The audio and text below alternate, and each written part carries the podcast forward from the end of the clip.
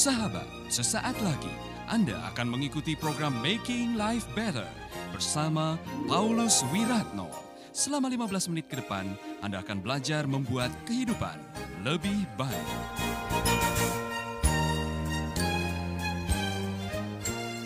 Salam semuanya, saudara-saudara yang nonton uh, lewat Facebook live streaming maupun mendengarkan lewat radio. Hari ini saudara-saudara kita akan belajar mengenai bagaimana kita bisa melawan rasa takut. Karena rasa takut ini sangat berbahaya bagi kita.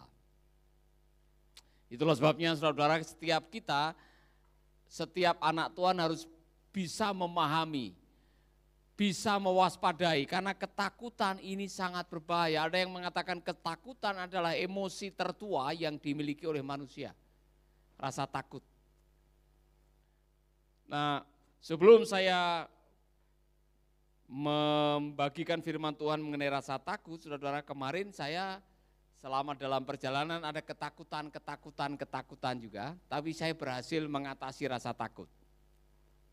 Mungkin saudara sudah mendengar bahwa pesawat kami yang dari Denpasar ke Balikpapan diputer lewat Jakarta, baru ke Balikpapan, akibatnya ketinggalan pesawat yang berikutnya.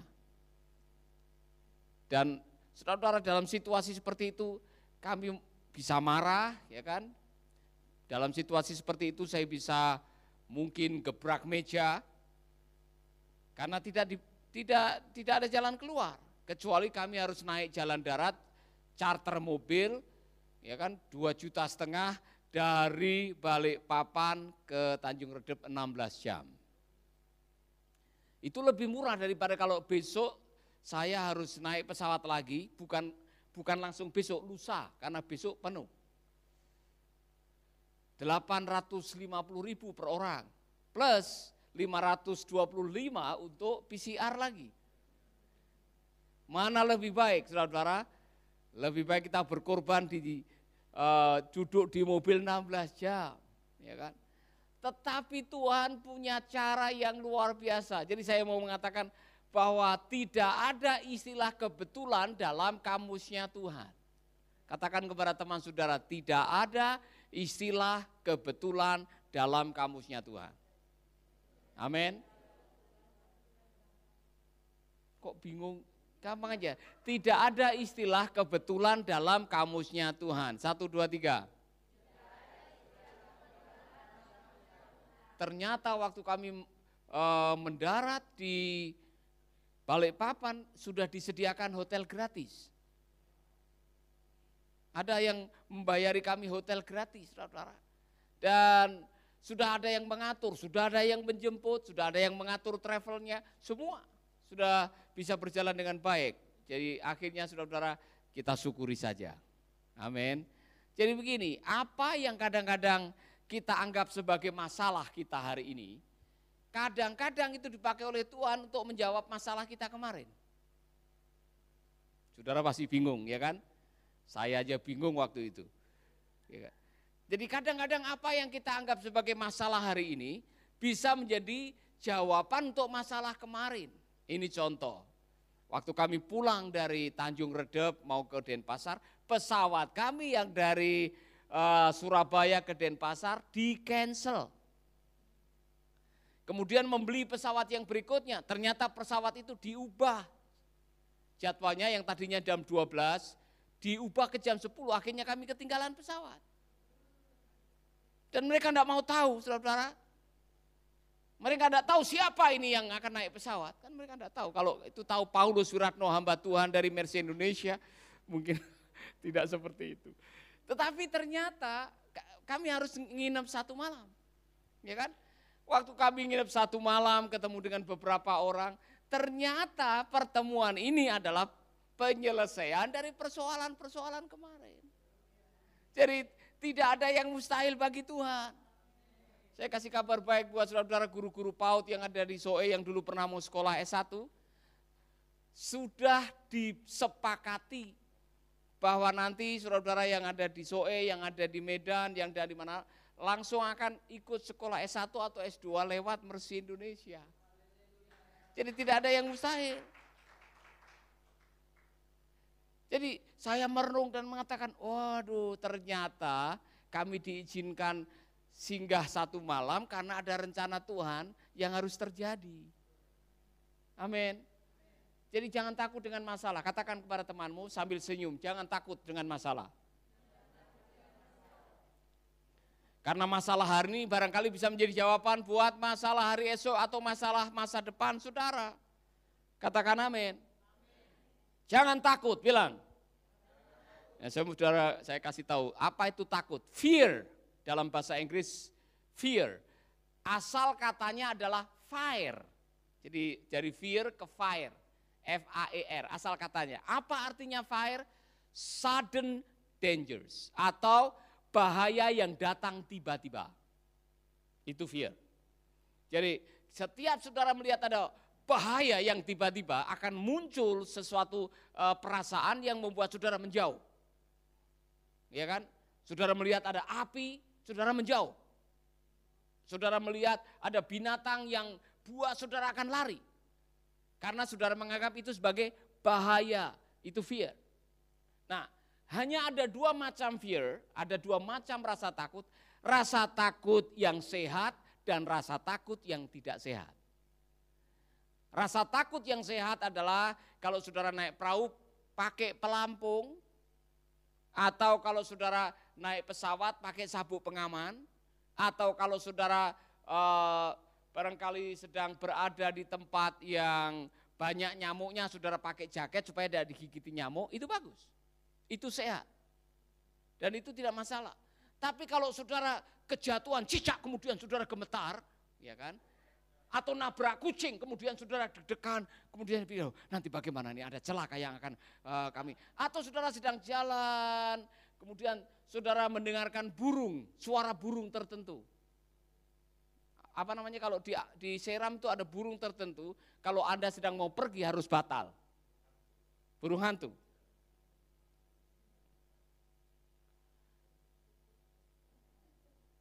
Atau saudara mungkin melihat sesuatu bayangan, kemudian saudara takut. Sehingga saudara tidak berani melangkah, saudara tidak berani e, melanjutkan pekerjaan, saudara tidak berani melanjutkan hubungan saudara gara-gara apa yang belum tentu, apa yang belum pasti. Jadi takut yang tidak sehat. Anda masih bersama Paulus Wiratno di Making Life Better.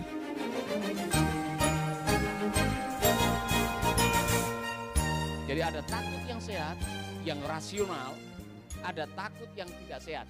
Kebanyakan rasa takut yang menggerogoti saudara adalah takut yang tidak sehat. Atau takut yang tidak punya alasan. Atau takut karena dikembangkan oleh pikiran. Saya ketemu dengan seseorang yang sudah tua, stres oleh karena tidak menikah-menikah. Dan saya mau tanya, apa kebutuhan Bapak? Saya pengen menikah, Pak. Ya kan? Nah kenapa tidak menikah-menikah? Saya tidak punya income. Ya kerja. Oh siapa, siapa yang mau menerima saya kerja? Semua negatif. Saat saya tanya ini, saya tanya itu, semua negatif, negatif.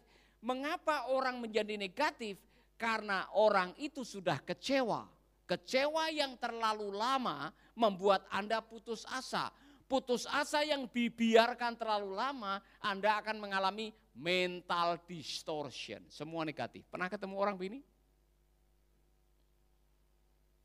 Saudara baik-baik dengan senyum menyalami, apa kabar Pak? Bagaimana Tuhan tolong? Tidak. Hari ini sial buat saya. Loh, kenapa sial? Bukankah Tuhan memelihara Bapak? Tuhan menolong Bapak, ada kasih karunia masih bisa hidup? Tidak. Semua orang memusuhi saya. Semua keadaan memusuhi saya. Nah, orang kalau sudah negatif seperti itu, saudara, dia tidak akan pernah bisa mencapai titik maksimal. Waspadai ketakutan yang dikembangkan oleh pikiran negatif. Jujur saudara-saudara, Anda sedikit banyak punya ketakutan-ketakutan yang tidak beralasan. Seperti tadi, Saudara lagi makan enak, tiba-tiba kejatuhan cicak.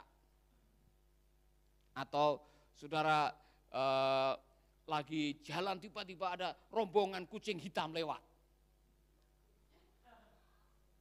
Atau saudara lagi ada di beranda, lagi minum kopi, tiba-tiba ada burung gagak warna hitam nabrak pintu saudara. Langsung, aduh sial apa ini? Tenung dari siapa ini? Ada guna-guna. Saudara-saudara, akibatnya hari itu Anda kehilangan sukacita gara-gara memikirkan sesuatu yang belum pasti. Ini yang single-single ini, kalau Anda ketemu seseorang dan orang itu senyum kepada saudara, Jangan pikir dia menyukai saudara. Bisa-bisa dia hanya menyukai HP saudara atau menyukai dompet saudara. Sebaliknya, kalau ada orang itu seperti tidak mau lihat dengan saudara, jangan pikir karena dia tidak suka dengan rupa saudara. Jadi jangan mengembangkan sesuatu yang belum pasti, yang membuat Anda membuat praduga, dan praduga membuat Anda membatalkan apa yang menjadi niat saudara. Amin. Coba kasih uh, satu cerita atau satu hal yang kadang-kadang saudara masih punya itu, ketakutan yang tidak beralasan, yang dijiwai oleh tahayul, sesuatu yang tidak benar. Punya? Di budaya saudara pasti ada keyakinan-keyakinan yang membuat saudara meyakini dan itu bisa mendatangkan rasa takut. Contoh apa?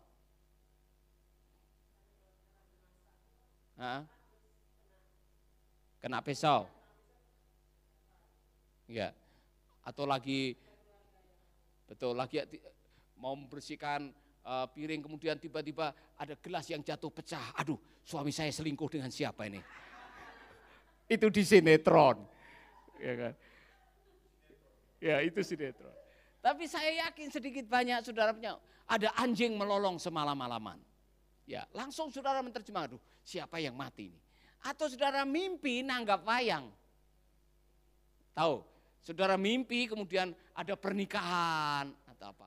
Atau saudara uh, sedang mimpi gigimu rontok. Saudara pikir, aduh siapa yang mati ini? Siapa yang mati kemudian saudara berduka cita. Saudara, sesuatu yang belum pasti yang dikembangkan yang membuat rasa takut adalah unhealthy fear. Waspadai unhealthy fear. Rasa takut yang alasannya tidak kuat, jangan dibiarkan. Amin.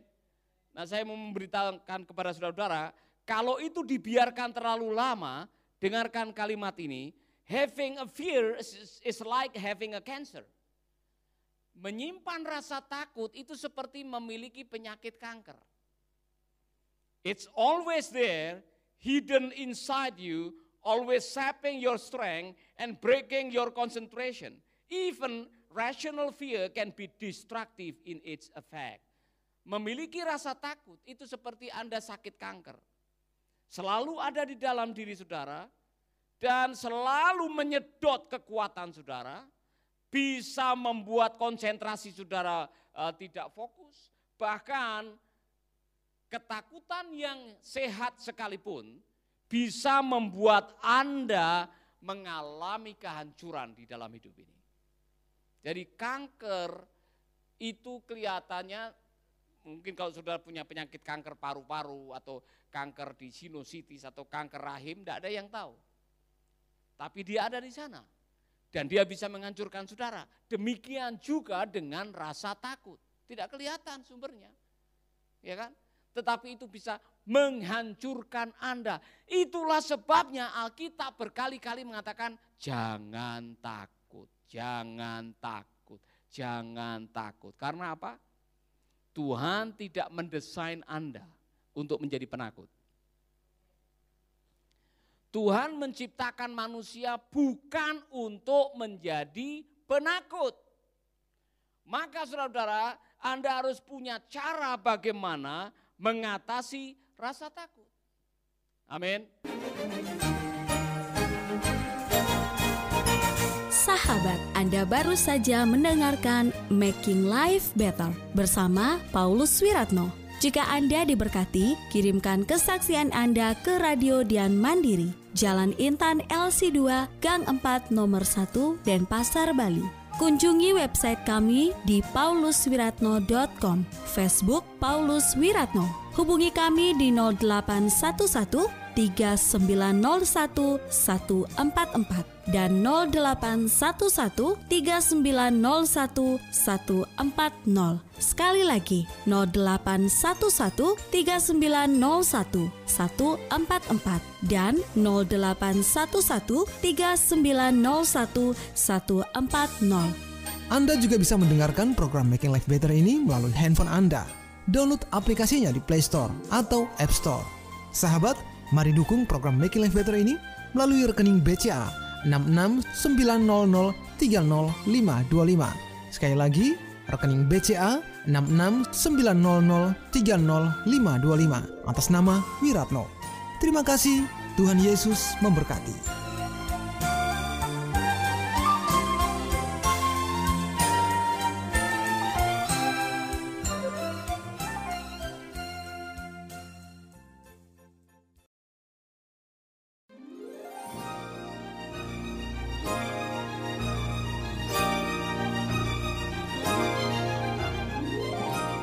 Sahabat, sesaat lagi Anda akan mengikuti program Making Life Better bersama Paulus Wiratno.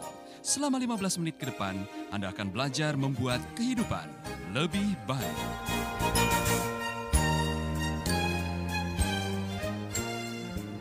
Saya memberitahukan ini kepada saudara-saudara, ada kebenaran ini yang saya pikir penting. 2 Timotius 1 ayat 7. 2 Timotius 1 ayat yang ketujuh. Sebab Allah memberikan kepada kita bukan roh ketakutan. Dengar baik-baik. 2 Timotius 1 ayat 7. Sebab Allah memberikan kepada kita bukan roh ketakutan, melainkan roh yang membangkitkan kekuatan, kasih, dan ketertiban. Di dalam bahasa Inggris jelas sekali, God does not give us the spirit of fear, but a sound mind. Sound mind. Semua bilang sound mind. Apa itu mind? Pikiran. Bukan main milik saya, pikiran. Sound itu bersuara atau pikiran yang bersuara, pikiran yang sehat, pikiran yang baik, pikiran yang benar. Jadi Pikiran yang benar itulah yang bisa mengalahkan rasa takut. God does not give us a spirit of fear, but sound mind. Pikiran yang sehat itulah yang bisa mengcounter sumber-sumber ketakutan yang berdasarkan dari pikiran. Hampir semua rasa takut itu datang dari pikiran.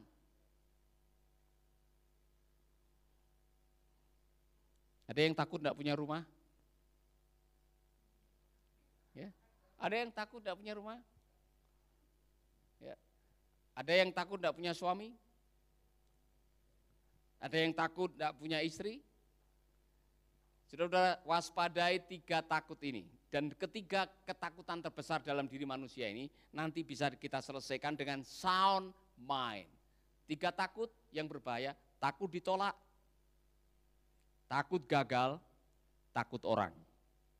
Tiga ini adalah kelompok ketakutan paling banyak dialami oleh manusia. Takut ditolak. Siapa yang pernah punya pengalaman takut ditolak? Anda harus mengakui itu. Anda punya, saya punya.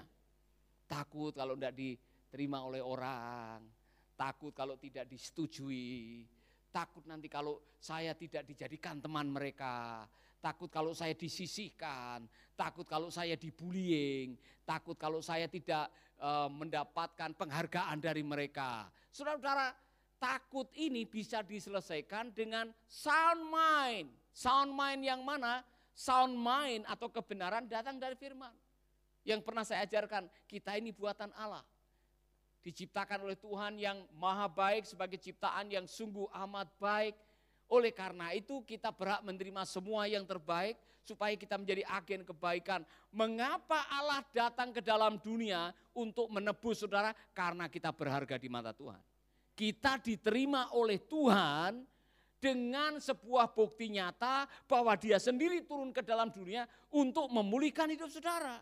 Kalau Tuhan saja menerima saudara apa adanya, jangan takut ditolak, yang penting diterima oleh Tuhan. Kamu berharga di mata Tuhan, katakan kepada teman saudara.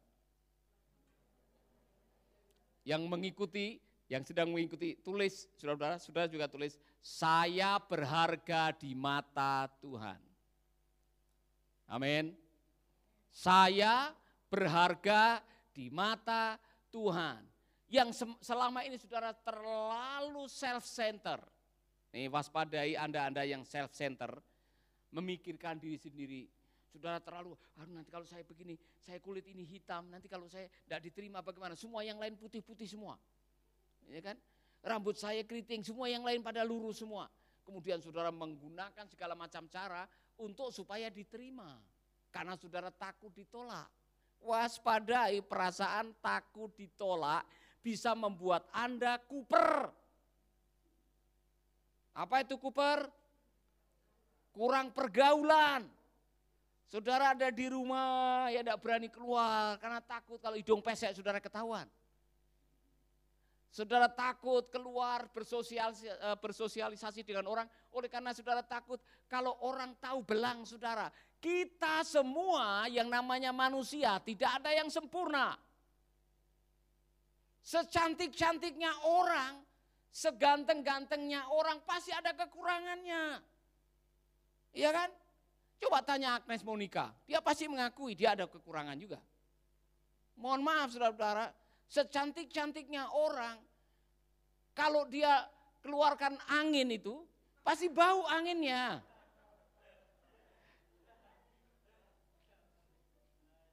Betul tidak? Kalau tidak percaya cek. Sekaya-kayanya orang pasti punya kelemahan. Sepintar-pintarnya orang pasti punya kelemahan. Kita semua tidak ada yang sempurna. Tapi fakta bahwa Allah yang maha sempurna datang ke dalam dunia untuk menebus kita, itu bukti bahwa kita berharga, tidak peduli siapa kita. Amin. Jadi waspadai Anda-Anda yang memiliki rasa takut ditolak. Allah sudah menerima saudara apa adanya dan buktinya adalah kayu salib. Kita berharga di mata Tuhan.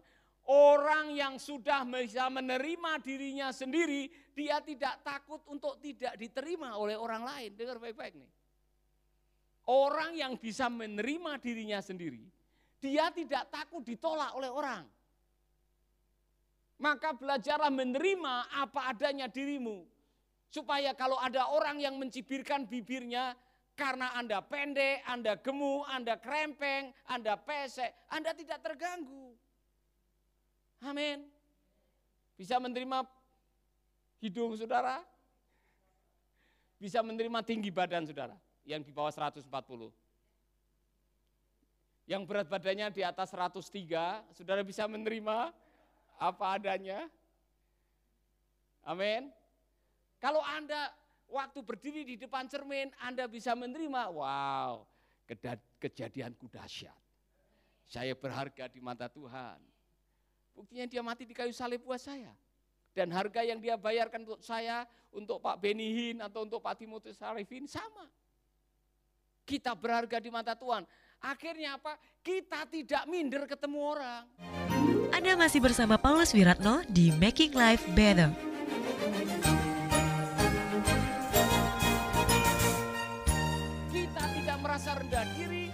Tidak kurang pede, kita punya ke keyakinan, waktu ngomong jadi enak. Amin. Jadi waspadai Anda yang takut ditolak. Itu bisa membahayakan saudara. Yang kedua, takut gagal. Saya mau kasih tahu saudara yang takut gagal, membuat Anda tidak berani mencoba. Ketika gagal, menjadi hantu bagi Anda, Anda akan bermasalah dengan hidup. Maka cara yang terbaik untuk melawan takut gagal adalah bersahabatlah dengan kegagalan. Kita semua pernah gagal. Amin. Jangan seperti orang itu yang baru sekali ditolak cintanya langsung mengatakan cukup sekali. Tidak perlu cukup sekali, coba lagi. Amin. Coba lagi, coba lagi, ya kan? Kalau sudah coba, coba, coba, coba kok gagal lagi, mungkin itu nasib. Baru bilang, oh ya nasib, ya nasib. Tapi jangan hanya sekali. Seperti yang pernah saya katakan tadi dalam film uh, dalam film Forever Young atau dalam uh, sebuah kisah ditulis di dalam Chicken Soup. Dia setiap hari selama bertahun-tahun menulis surat cinta untuk kekasihnya. Ditolak terus. Tapi setiap kali dia mau berangkat kerja, dia tulis surat cinta, dia taruh di bawah pintu uh, pasangan itu atau calonnya itu atau orang yang dia taksir. Ditolak dan terima. Tapi setelah puluhan tahun pada akhirnya dia terima cintanya dia setelah puluhan tahun. Jangan takut gagal. Katakan kepada teman saudara. Allah bisa membuat Anda menjadi seorang pemenang. Dia bisa mengubah seorang pecundang jadi pemenang. Itu Tuhan. Buktinya siapa? Gideon. Waktu Tuhan datang kepada Gideon dan mengatakan, hai pahlawan yang gagah perkasa, Tuhan akan memakai kamu untuk menjadi pemimpin bangsamu, mengalahkan penjajahan. Dia mengatakan, oh siapa saya ini? Saya dari suku yang terkecil, saya dari kampung yang terkecil, saya tidak uh, dikenal. Saya tidak meyakini kalau Allah menyertai, buktinya apa kami hidup sengsara. Waspadai kalimat-kalimat itu dalam hidup saudara karena kalimat saudara yang menjerumuskan saudara untuk tidak berani mencoba. Tidak ada istilah di dalam uh, pekerjaan Tuhan, di dalam firman Tuhan, di mana tidak ada yang bisa diubah. Semua bisa diubah. Termasuk nasib saudara. Saudara tahu ya bedanya nasib dengan takdir ya? Tahu ya? Nasib itu bisa diubah, takdir yang tidak bisa. Anda ditakdirkan lahir sebagai orang Timor, itu tidak bisa dirubah. Anda dilahirkan dengan takdir kulitmu hitam, itu takdir, tidak bisa dirubah. Anda memiliki seorang ayah pecandu narkoba, tidak bisa dirubah. Saudara tidak bisa memilih ayah. Tetapi apakah engkau akan terus menjadi narkoba atau engkau akan mewarisi, itu pilihan saudara, itu nasib. Anda lahir dari keluarga miskin tidak berarti Anda akan jadi orang miskin. Jelas ya?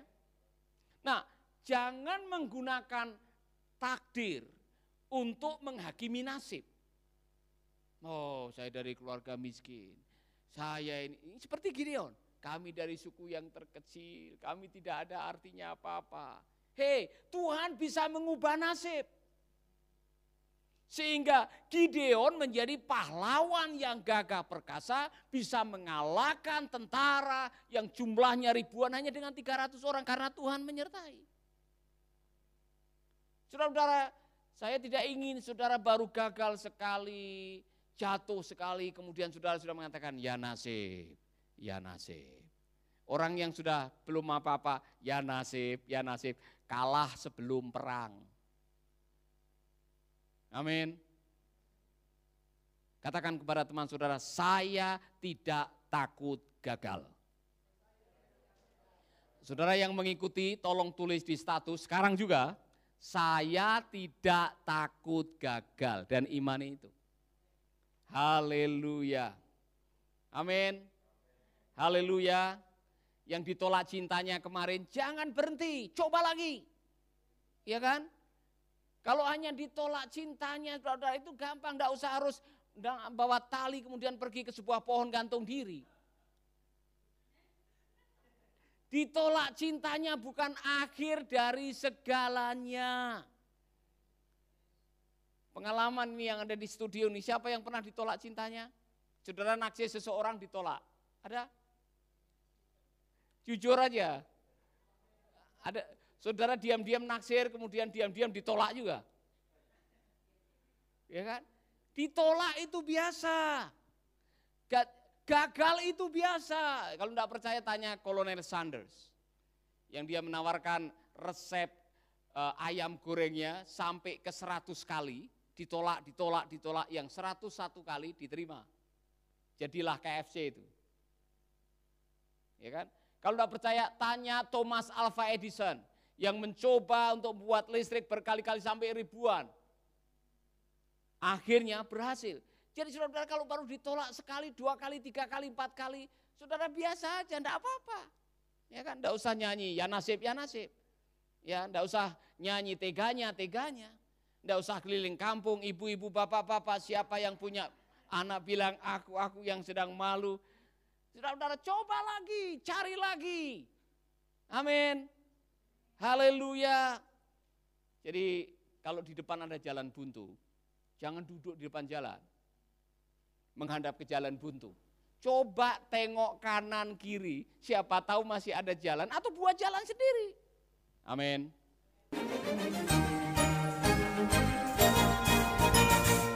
Sahabat, Anda baru saja mendengarkan Making Life Better bersama Paulus Wiratno. Jika Anda diberkati, kirimkan kesaksian Anda ke Radio Dian Mandiri, Jalan Intan LC2, Gang 4, Nomor 1, Denpasar, Bali Kunjungi website kami di pauluswiratno.com, Facebook Paulus Wiratno. Hubungi kami di 0811 3901 144 dan 0811 3901 140. Sekali lagi 0811 3901 144 dan 0811 3901 140. Anda juga bisa mendengarkan program Making Life Better ini melalui handphone Anda. Download aplikasinya di Play Store atau App Store. Sahabat, mari dukung program Making Life Better ini melalui rekening BCA 6690300525. Sekali lagi, rekening BCA 6690300525 atas nama Wiratno. Terima kasih, Tuhan Yesus memberkati.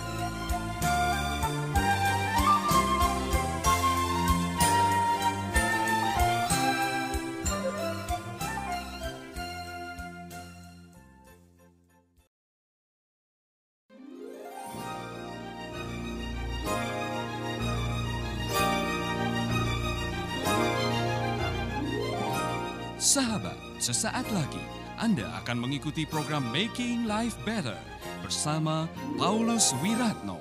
Selama 15 menit ke depan, Anda akan belajar membuat kehidupan lebih baik.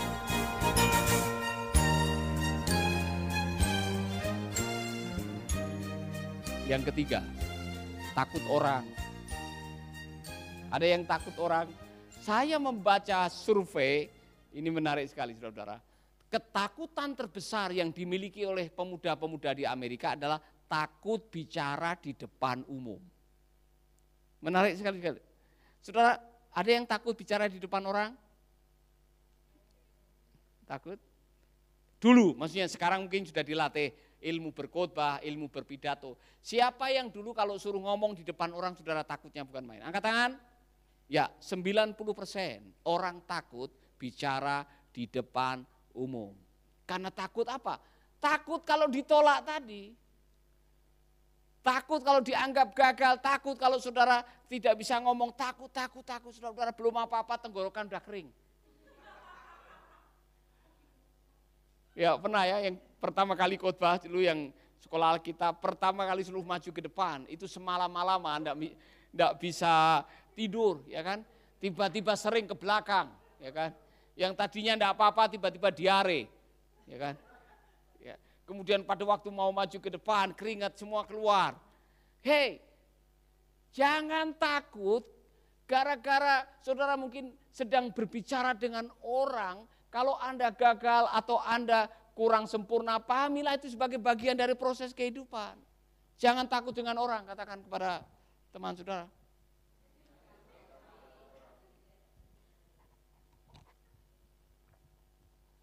Sama-sama makan nasi. Kenapa saudara takut? Kan sama-sama kita makan nasi. Saya mau pastikan ini dengan saudara. Kalau ada orang yang takut dengan orang, ada sesuatu yang salah dengan pikiran.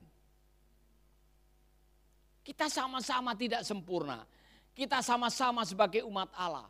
Kita sama-sama punya martabat. Kenapa saudara takut ketemu orang? Ya kan? Kenapa saudara takut ngomong dengan orang? Saudara tidak perlu takut.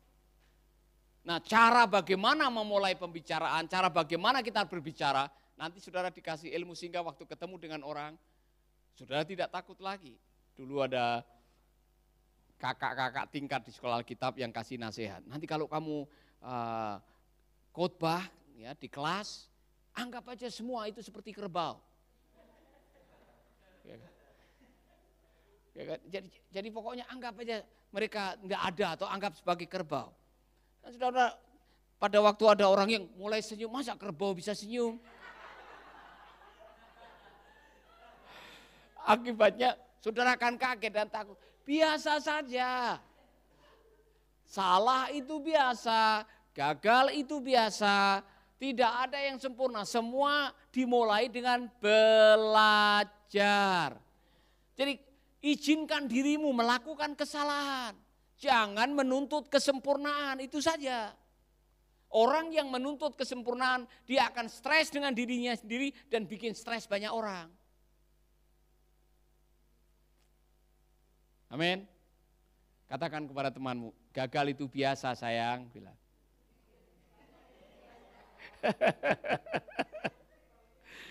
ya. Ditolak itu baik-baik aja.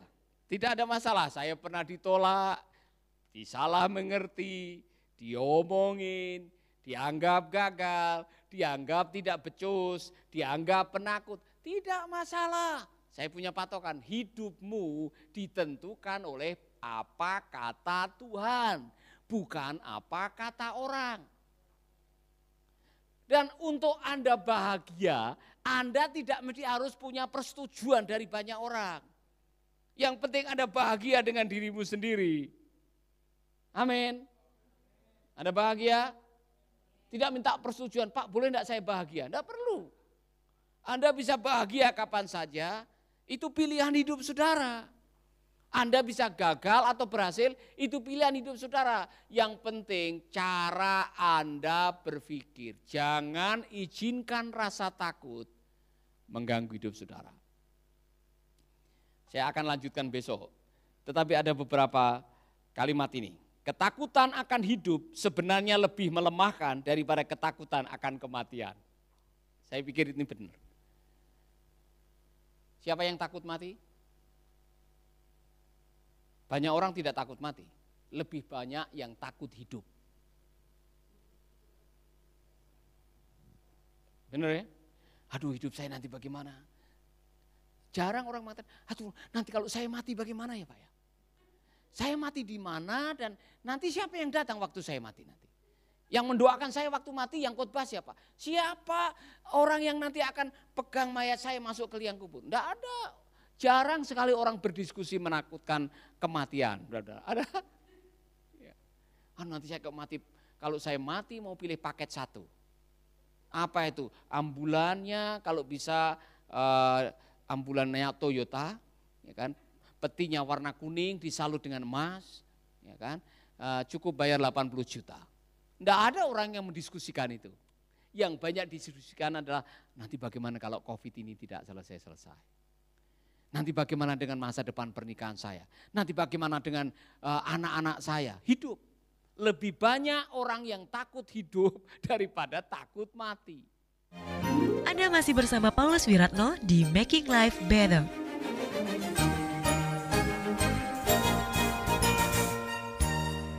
Waspadai, saudara-saudara. Ada beberapa kalimat ini penting sekali untuk saudara dengar. Ketakutan melumpuhkan. Dengar? Ketakutan melumpuhkan. Satu, dua, tiga. Ketakutan memperpendek hidup. Satu, dua, tiga.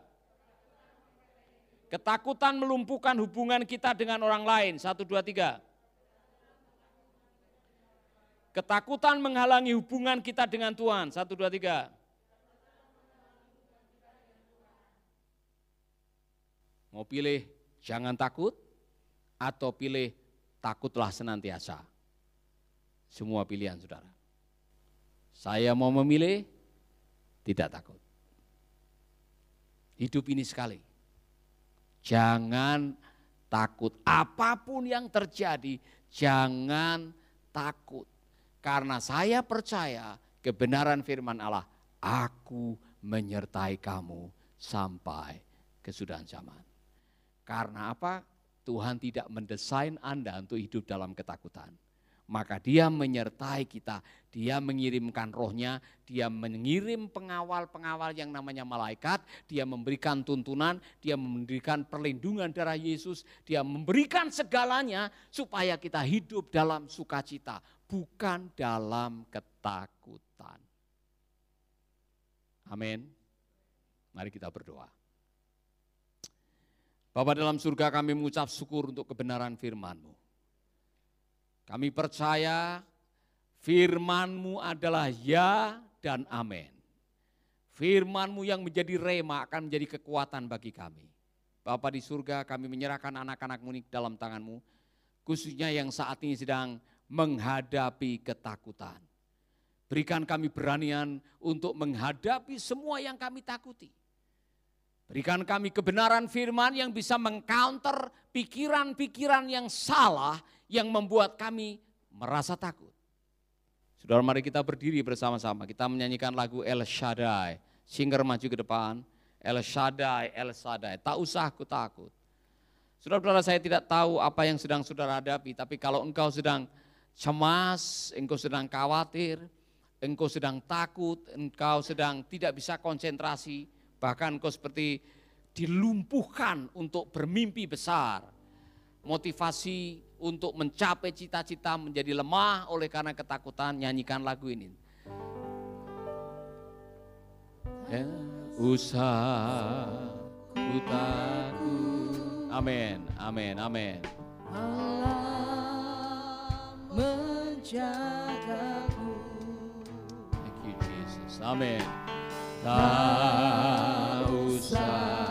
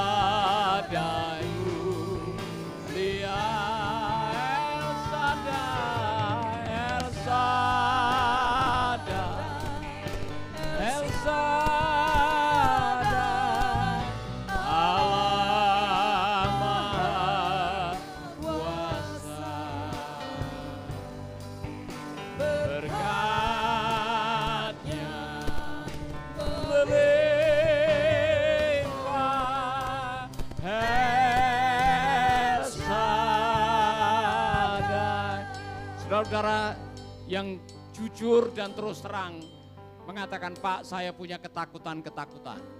Pak saya selama ini dikuasai oleh kecemasan. Saya mudah sekali khawatir. Dan saudara merasakan dampak negatif dari semuanya itu. Mudah sakit, kehilangan sukacita, tidak berani menatap hari depan, kehilangan harapan, taruh tanganmu di dada, saya mau berdoa buat saudara. Bapak kami dalam surga, kami berdoa buat sahabat-sahabat kami yang baru saja mendengarkan firman-Mu. Kami rindu firman ini menjadi rema. Firman ini akan menyembuhkan mereka dari rasa takut, dari rasa khawatir, dari rasa cemas. Berikan kami keberanian untuk melangkah. Berikan kami keberanian untuk menjalankan kehidupan ini bersama dengan Tuhan. Dan keyakinan untuk menatap hari esok dengan harapan bersama dengan Yesus. Terima kasih Tuhan. Kau angkat semua beban takut kami, rasa khawatir kami, rasa gelisah hati kami, kami serahkan ke dalam tanganmu. Kami menyerahkan semuanya kepadamu karena engkaulah yang memperdulikan kami. Haleluya. Sahabat, Anda baru saja mendengarkan Making Life Better bersama Paulus Wiratno. Jika Anda diberkati, kirimkan kesaksian Anda ke Radio Dian Mandiri, Jalan Intan LC2, Gang 4 Nomor 1, Denpasar, Bali.